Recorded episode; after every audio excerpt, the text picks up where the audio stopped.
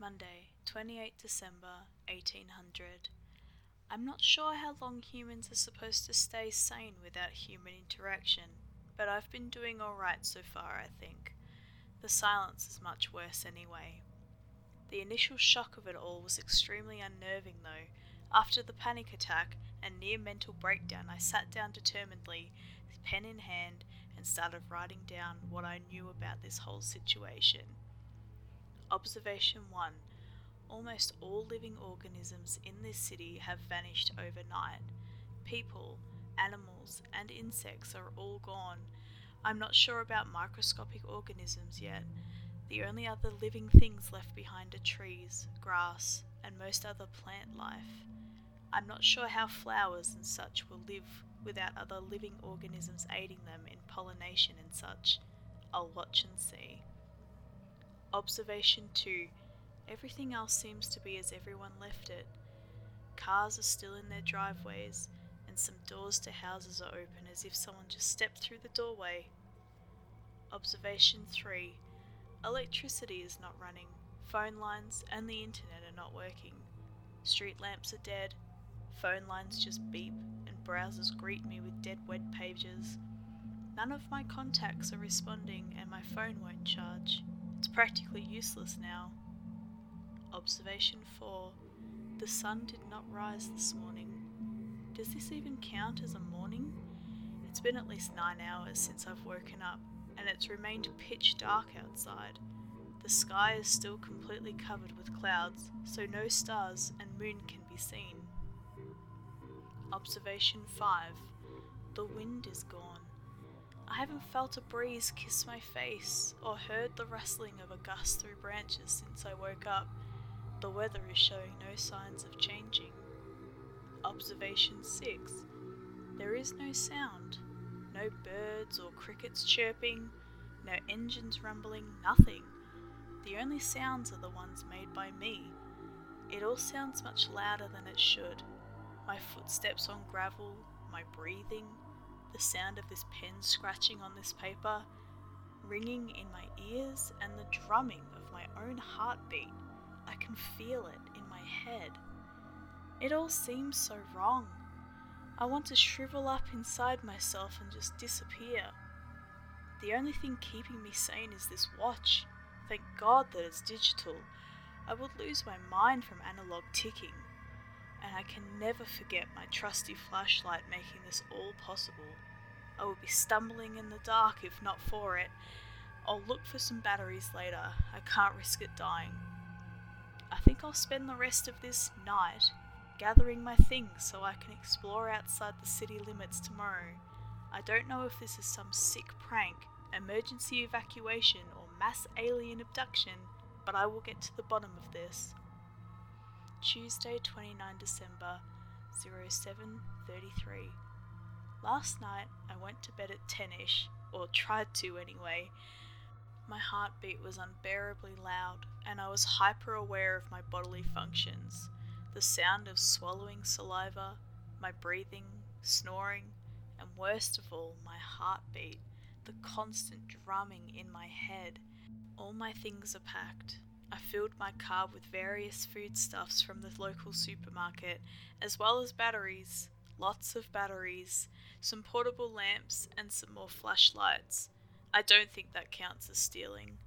Normally my conscience would bother me, but right now I'm actually feeling good about this. Excited even. It feels good being prepared. I have this all planned out. I've got some spare tyres in the back, some jumper cables, and first aid. And I could always hop into somebody else's car if need be. That dread of yesterday seems to be gone for now. The nearest town is about fifty-eight kilometres from here. If I drive at a safe speed of thirty kilometres per hour, I should arrive in two hours, more or less. nineteen hundred. So it turned out that this town is empty as well. No light, no sound, no wind, nada. The sky hasn't cleared yet either. I'm starting to wonder if that's even cloud cover up there. It's impossible to make out. Anyways, I found a place to stay for the night, a little three-bedroom house. My heart sank as I walked by their empty dog kennel. It reminded me of Lady. Waking up yesterday without her sleeping at my feet was bad enough, but when she didn't respond to my calls, it filled me with dread. It wasn't long before I realized she was truly gone, her and everyone else. It broke my heart to leave home. All I have left of her are my memories and her squeaky bone. I'll keep it in my pocket from now on. I spent some time searching this place, not really for supplies, but to learn more about the family. The framed photos around the house led me to believe that a family of three once lived here. Brings back memories. I should have spent more time with them. On this very desk sits a small photo of them together, all three dressed in white shirts and grinning at the camera. It made me smile. It's not human interaction, but it's better than nothing. I put the photo in my pocket. Earlier I went out looking for a loudspeaker. It's no use searching every single dark house, so I drove through the town and called out for people through the loudspeaker. I should have worn earplugs or something. My ears were not prepared for the sudden noise. Now my ears are ringing even louder than before, and it was all for nothing. There were no signs of life.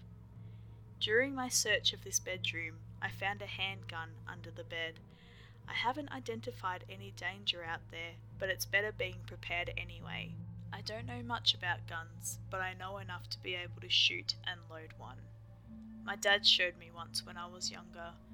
Funny how the memories flood back to you after you lose the people you shared them with. The gun is fully loaded. I hope I won't have to use it. Wednesday, the thirtieth of December, nine twenty-six. I'm no stranger to sleep paralysis. It's creepy waking up in the dead of night with a paralysed body. What was always worse for me though is the shadow man, who would watch me as I lay there helplessly. It's a sleep phenomenon. The shadow men aren't really there. It's all in your head and generated by your subconscious mind while you're asleep. I learned that the best thing to do is stay calm and keep my breathing even, while reminding myself that the man can't hurt me. I was still quite young when I last had sleep paralysis, and at that time I didn't know all this about sleep and that it was all normal. My parents would wake up to little me screeching in the dead of night and rush into my bedroom expecting to find a burglar, or at least an actual threat. But they would always find me shaking like a leaf beneath the covers and bawling about the shadow man watching me. They would try to calm me down, stroking my forehead, reciting Psalm twenty-three four. They always told me it was all in my head, that none of it was real. It was real! I would scream back at them. I would tell them I saw him with my own eyes and that he stood right there at the foot of my bed. They were worried, so they did some research to prove to me it was all a natural phenomenon. They took me to a nice grey-haired doctor who had explained it to me one day with some cartoons and infographics I could understand. He told me it was perfectly normal and happened to other people as well. He said that we all have sleep paralysis every night to stop our bodies from thrashing around and getting hurt during dreams, and that the shadow man was nothing but a figment of my imagination. He gave me a red lollipop and sent me on my way. My parents got me some new lava lamps and that was it. I had a few more experiences with the phenomenon, but after a few months it stopped. I can't remember if little me bought the doctor's explanation, but I remember just being glad when the sleep paralysis stopped soon after. The thing about having sleep paralysis in a dark new world is that it's hard to tell dreams from reality. It's so dark that when I lie down, I can't even tell if my eyes are open or not, whether it's all a dream or not. Last night, I had a reunion with my old friend. He was even darker than this eternal night. eleven fifty-nine. I'm aware that this food will expire sooner or later, so I've been eating only fresh goods like fruit and vegetables, while stocking up on canned goods and honey, which will last longer. I haven't found any vegetable gardens or fruit trees yet, but I'm interested to see if fruit is and vegetables are still able to grow. It shouldn't be possible without sunlight and rain, right? As long as I can find a grocery store, I think I'll be good. I've heard that honey doesn't expire at all. Let's hope so. twenty hundred hours. I'm not sure what to do next, so I've been sitting around and thinking about the old days. It's painful to think about it all. All I wanted was to be alone, and now I finally got what I wanted, so why am I crying? I've been staring at this photograph for an hour. These strangers I've never met, they make me feel more human. I miss the simple things in life, swimming on hot summer days, stargazing, watching the sunset. It hasn't even been that long and it already feels like I'm losing it. This is so messed up. It feels so wrong. I can feel every cell in my body protesting against this new world. Humans aren't made to deal with life like this. This isn't life. Is this the afterlife? My parents taught me that hell is a lake of fire, so even this can't be it.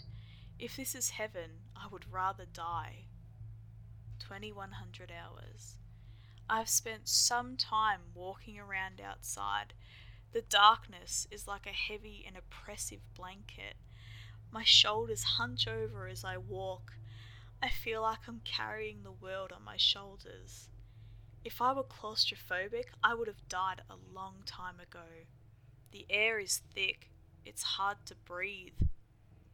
The silence is mocking me. Sometimes the silence is unbearable, and sometimes the ringing in my ears is deafening. I've been starting to click my teeth together habitually to create some sound and drown out the ringing and the heartbeat. I can feel my heartbeat in my head. I feel like God's plaything. twenty-three hundred hours. I've been sitting in my car with the engine on. The rumbling is comforting. Thursday, thirty-first of December, five oh two. I think I know what to do now. I'm quite certain that this darkness must be affecting the whole country and maybe even the world. I think the next step is to find out for sure. Even if this darkness won't end, I need to find out the reason why. I need to know if the sun and moon are still up there at least. I need to get to the beach and see if there are waves. If so, then there still is hope.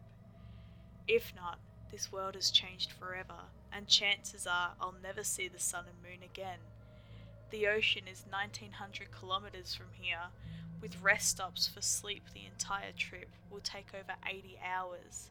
I need to drive slowly and cautiously. I can't risk missing something important on the way or crashing on the long road. It will be a challenge, but I need to keep moving. The preparations are complete and I'm ready to leave. I need to find people. I'll keep the photograph on the inside of my windshield to remember what I'm fighting for. ten twenty-two. I've been driving with the car's interior lights on, as well as the M P three player, which I completely forgot about. I've been playing Mister Sandman on loop for the past few hours. It reminds me of home and of my mother. She would always sing it to me at night to calm me down after my late night panic attacks. They were so good to me, I didn't deserve them. I can't turn this music off. It's yet another thing keeping me going, and Lord knows I need all the motivation I can get. seventeen hundred. I hold the squeaky toy as often as I can. Lady was a good dog. It was us two versus the world. She was always sweet and gentle. She would bite this bone softly, just enough to make it squeak, evident by the very few bite marks on the bone. There are three scratches on the bone to be exact. Now I know it like the back of my hand. This bone, the C D in the player, and this photograph are my symbols of hope. They keep me going. I'll hold on to them as long as I can. Friday, first of January, nine hundred.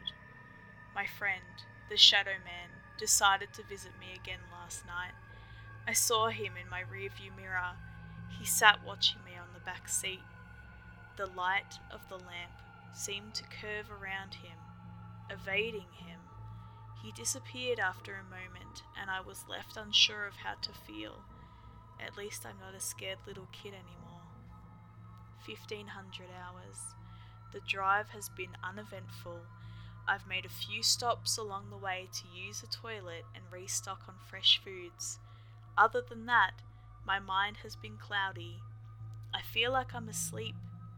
I really shouldn't be driving with this state of mind, but I'm running on fumes. I don't want to lose my momentum. I feel like my sanity is draining away with every passing moment. I need to keep moving. If I stop now, I may not be able to start again. Saturday, second of January, oh one oh two. My worst fear has been realised. My car broke down. I'm such an idiot. I should have saved the battery. I've been keeping the engine on to help me fall asleep. I need that M P three player on. I'll admit it, I'm scared. And staying sane should be my own top priority, right? I have food and water. This trip is just a side quest, right? It doesn't matter. I'll walk. If I stay in this car, I'll eventually starve to death or lose my mind. I need to keep moving. oh six hundred. I've been walking non-stop for hours. I was so afraid to stop, but my body is about to give up. All I took with me is my backpack filled with food and water. I realised a minute ago that I forgot the photograph behind in the car. oh six fifty. I found a car on the road, a white Volkswagen C I T I Golf. It brings back memories. It was the first car I had ever stolen and hotwired. The memories are flooding back. I was so young. I had everything a child would ever wish for. A loving family, the newest toys, love and attention. They were so good to me, and I traded them off for cheap thrills and delinquency. I've been able to start the car. I've never been able to forget the sound of this engine. My watch is broken, so I don't know the time, and I have no other way to separate these diary entries. I think it smashed against one of the rocks. I crashed. I thought I saw someone on the road, drove into a pond or something. All I could salvage was this flashlight, a pen, a pack of dried fruit, and this diary, which somehow survived. The pages are wet, but it's still usable. Almost forgot the gun. I still have that, saved by the belt. I'm going to follow this road and see where it leads me. This road cuts through a mountain. They go so high that I can't see the top. I don't know how far the next town is, but I'll keep moving forward. I've lost everything. I start out with everything and I lose it all. The reality of the situation is that I can't blame this world for what I've lost. I lost it all before any of this even started, and I only have myself to blame. It's been a long while since my last entry. I can't tell how long for sure, but it feels like forever. I've started seeing hallucinations. Abstract colours and shapes float around my vision. At least my footsteps on the road have been drowning out the ringing. I've been trying hard not to stop, but my feet hurt. At least it's an opportunity to write an entry. I woke up face down. I don't know how long I've been laying here for. I can't stop. I'm gripping Lady's squeaky bone tightly. I'm holding on to hope. I've started hearing voices. I keep thinking Lady is following me not too far behind. Same old road. I keep thinking of home. I miss the Bible stories they would tell me. I was such an ungrateful child. I'm breathless, but I keep seeing Mister Sandman. The sky feels heavy. I just noticed I have a deep gash in my right calf. It must have been a sharp rock. Explains the numbness in my leg. I'm so tired. I feel like I'm locked in a dark, musty closet. I keep getting the urge to drop my flashlight, but I know I can't. The hallucinations are getting worse. I'm starting to lose it. I keep drifting into the past. Actually, it feels more like the past is drifting around me. I keep forgetting I'm not seven years old anymore. I I keep waking up face first in the dirt. My lips are swollen and bleeding. It's hard to eat this fruit. I told you I'm not a kid anymore. It's hard singing with swollen lips. Time is not real. I keep forgetting who I am. I don't know where I was headed, but straight seems like the right choice. How on earth am I still alive? I've passed out so many times already. I want to lay down and die. The sky is dead. The walls are closing in. The mountain wants to eat me. The air is so thick. My cuticles are bleeding from gripping this diary. Why am I carrying a squeaky bone? Time is not real. What happened to the sun? My shoes are messed up. It's hard to breathe. It's my first day of school today. I'm so tired, but I need to keep walking and writing when I'm not. How many days has it been? What are those voices? I feel like I've been walking forever. I called out for Lady, but she isn't coming. I think my lips are swollen. I am so confused. Who is Lady? I threw away the squeaky bone. I don't even know why I have it. I feel like I lost a piece of myself, and I don't know why. Mum makes the best hot chocolate. Time is not real.